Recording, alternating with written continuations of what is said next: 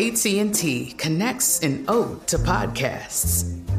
Connect the alarm. Change the podcast you stream. Connect the snooze. 10 more minutes to dream. Connect the shower. Lather up with the news. Sports talk, comedians, or movie reviews. Connect with that three hour philosophy show. Change the drive into work in traffic so slow. Connect the dishes to voices that glow. Thank you to the geniuses of spoken audio. Connect the stories. Change your perspective. Connecting changes everything. AT&T.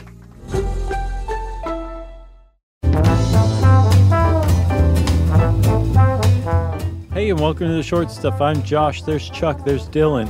Of course, this is short stuff. Short stuff now. So, Josh, I have a question for you. Okay. I know that every time we go to Chicago, Mm-hmm. you're always like, this is the creepiest place I've ever been. it feels haunted. Forget New Orleans. Right. Forget other creepy places. This Chicago is the scariest place on earth. Right. I do say that. And you know what? After listening to this story, you might be right. Yeah, yeah. Um, it is a surprising town. Like that's kind of where the Dunes murders started. That's where the Tylenol murders were. I think Oh, was wow. in Chicago. I just realized this is the third one, huh? Yeah, I, at the At very least. least. At the very least. Um, and in fact, part of this um, this episode takes place in Edgewater Hospital, which um, look up abandoned Edgewater Hospital. There's like 50, Oh. 50 pictures of this one creepy those? abandoned hospital. Oh my gosh! God, those are the best. And um, I think it was abandoned maybe in the nineties. It's like this this empty abandoned hospital in a high rise, but it's where Hillary Clinton was born and where John Wayne Gacy was born. Really? Yeah. But by Were they the se- crib mates? I, d- I don't know. I don't. I didn't go to the trouble of checking out their ages to see how far apart they were. But wouldn't that be weird? Has the alt right linked them together? Uh, eventually, if not, they will now. we just gave him a little, a little piece, a little shred. Like, no, but we'll look into it. So, um, at this Edgewater Hospital, there was a woman named uh, Teresita Basa who worked there, and she was 47. She was Filipino, and apparently she was a, a well-to-do Filipino aristocrat, uh, expat who lived in America and worked as a respiratory therapist nurse in at Edgewater Hospital. Uh, and she lived in Chicago, in Chicago proper, not in the suburbs. And one day she is discovered in her apartment uh, under a smoldering pile of clothing, naked, with a kitchen knife sticking out of her chest. She'd been murdered. I think the fire department found her, and they were really surprised with what they found. Yeah, it was a pretty routine call for them of an apartment fire uh, on February 2nd, 77. And uh, under, like you said, under under a mattress that Oh, was that's right. a clear murder because th- of that kitchen knife sticking out of her chest. Right, and That would have been a know, heck of an accident. Sure, you stab yourself in the chest and then set your your clothing on fire under a mattress. That, yeah, it would have been a heck of an accident, right? So, this is um, unfortunately, it, it just goes unsolved. There's like six months, and these detectives who are working the case, they try out every lead. They start doing some investigating. They find, you know, maybe there were people who wanted her dead. Nobody had the right motive or opportunity. There was no good suspect, and they reached a total dead end within six months. That's right. So, uh, Detective Joe Stachula of Homicide came in one day, about six months later, saw a note on his desk that said, Call the Evanston Police Department Right. about the Teresita Basa case. He called Evanston and they said, Hey, you need to call Dr. Uh, Jose Chua in Skokie. And he said, Couldn't they have just put that on the note? Would have saved me a phone call. Right. And they said, We wanted you to know it came from us. Right. So Skokie, Illinois, uh, which always reminds me of uh, Usual Suspects. Oh, definitely. Does it to you too? Barbershop Quartet. In That's Skokie. right, Skokie, Illinois. Yeah. Um, they went to see Doctor Joe uh, Jose. We call him Joe Chua, Right. Uh, who was also a Filipino, as we'll see. Yeah. And they interviewed him, and he said a weird thing has happened here. My wife, uh, she's 38 years old. She has gone into trances three different times, saying in Tagalog that she is Teresita Basa and she needs help solving her murder. And here's who did it. Right, which is very very weird and and kind of uh something that you would probably ignore, especially if you got a call from somebody saying, "Yeah, my wife went into a trance and said that she's a murder victim." Yeah. But there were two things going on here. One, Stachula and his partner had reached a total dead end in this case, and really any lead was was worth pursuing at this point. Right? And then two, not only had the um, the doctor's wife, um, uh, what is it, Remabasa?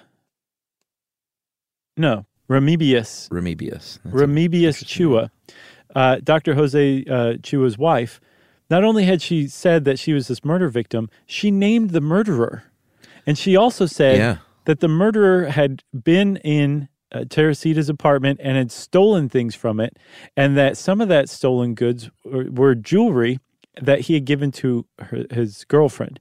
So the fact that like this voice from the grave was saying that she was a murder victim and also saying who did it and what they did with the jewelry, that was enough apparently to convince the detectives to follow up on it.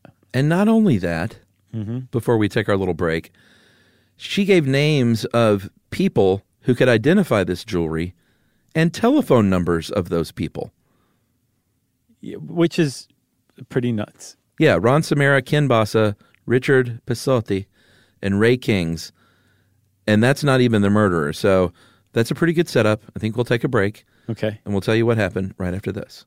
S Y Y Y S K S K K K K. Stuff you should know. Stuff you should know. Today's episode is brought to you by Altoids because let's face it, unraveling the mysteries of the universe is tough work. But with Altoids, your breath will be stronger than a black hole's gravitational pull, more intense than an alien abduction, and more reliable than your phone's battery during a podcast marathon. When it comes to needing intense freshness, Altoids have you covered. Altoids are stronger than your favorite conspiracy theory, more intense than the latest true crime docuseries, and more reliable than a Bigfoot sighting. They're not just mints, they're curiously strong mints. Find Altoids in the checkout aisle. Grab your tin today. This is it. Your moment. This is your time to make your comeback with Purdue Global. When you come back with a Purdue Global degree, you create opportunity for yourself, your family, and your future. It's a degree you can be proud of, a degree that employers will trust and respect. Purdue Global offers working adults like you over 175 flexible degree programs to meet your specific career goals. These include associate, bachelor's, master's, and doctoral degrees and certificates.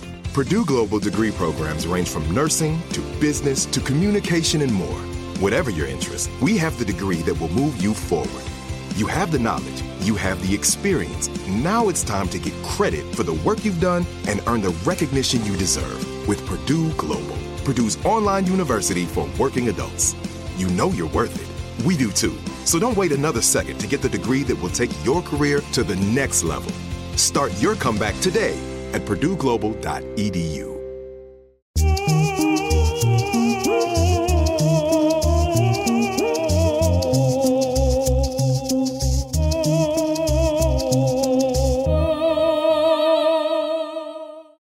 All right. So she says in these trances in Tagalog that she is this murdered woman. Teresa, Teresita Basa. Uh huh. This guy broke into my house who works at my hospital as a respiratory technician.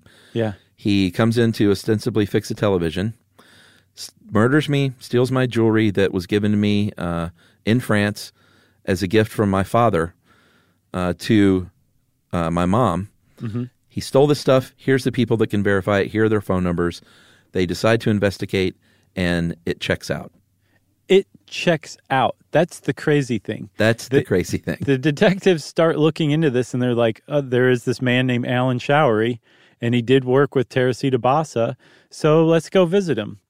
And they went to. because she named him. We've Yes. gotten that across, right? Right. She said Alan Showery killed me.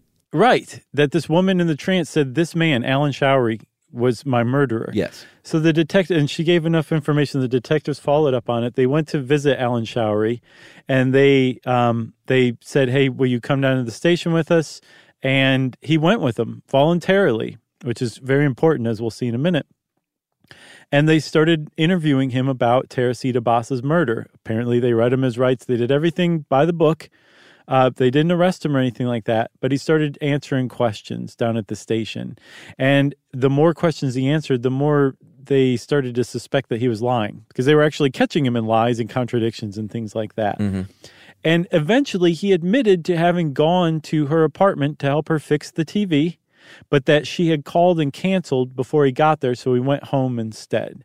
Well, the second thing they did was they went to his apartment and talked to his girlfriend and said, Hey, has your boyfriend given you any jewelry recently? She said, Well, yeah, he gave me this pendant and this ring as a late Christmas present.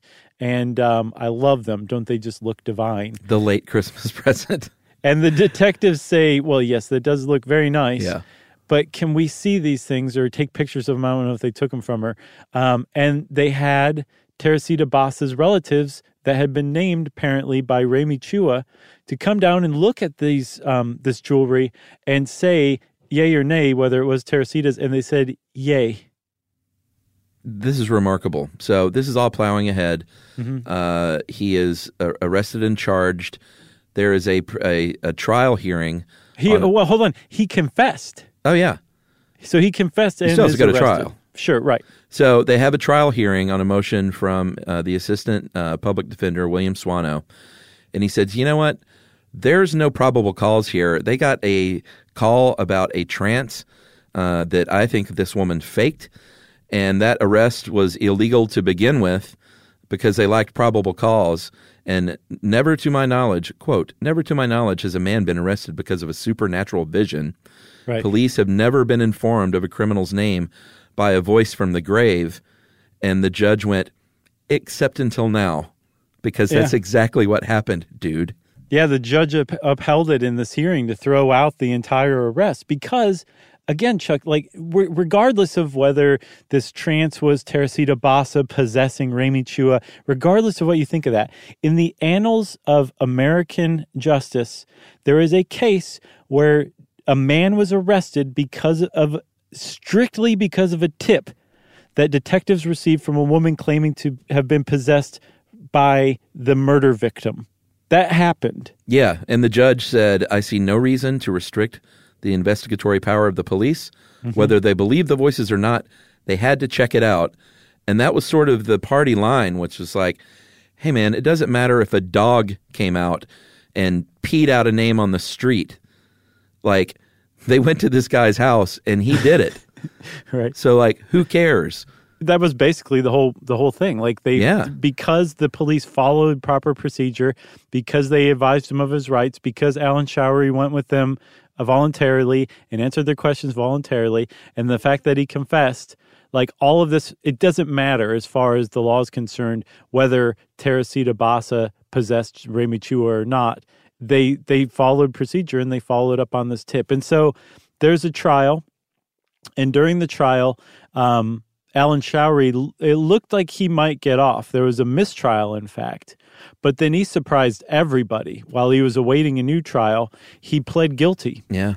And didn't get a second trial and instead was given something like 14 years for the murder and then four years each for robbery and arson. But he still, he only served, I think, something like five, Yeah.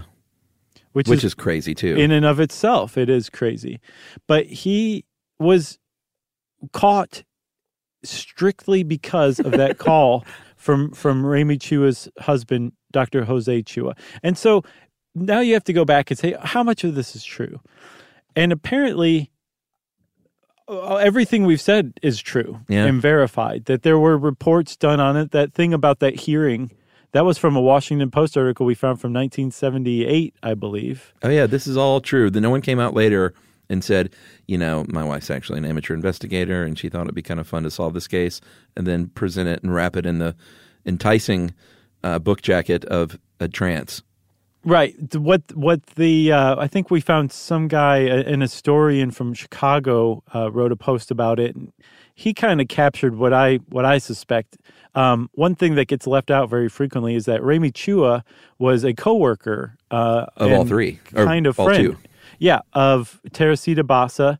Um, went to a party at her apartment, so knew where she lived, and then also knew Alan Showery and was actually scared of Alan Showery. So Yeah. this historian posits that she was actually so afraid of coming forward, but so overcome by the Mm-hmm. guilt of keeping this this this thought to herself. Oh, that it came out that through the, the, yeah. it just came out like that, and that, that, makes that sense. it would it would be more culturally acceptable to do that than to you know just keep it to herself and Interesting. that that's where the trance came from that she somehow Right. acquired all this knowledge if that's the case that's still pretty interesting too Yeah, she could have been uh, sleepwalking and talking, sure which appears like a trance. Uh, Right. But either way, it's all pretty remarkable. it is pretty remarkable one of the most remarkable cases in american law enforcement and justice And that's why we dedicated 12 minutes to it. more than that man 13 and a half baby uh, that's it for this short stuff right That's right. short stuff away Stuff You Should Know is a production of iHeartRadio's How Stuff Works. For more podcasts from iHeartRadio, visit the iHeartRadio app, Apple Podcasts, or wherever you listen to your favorite shows.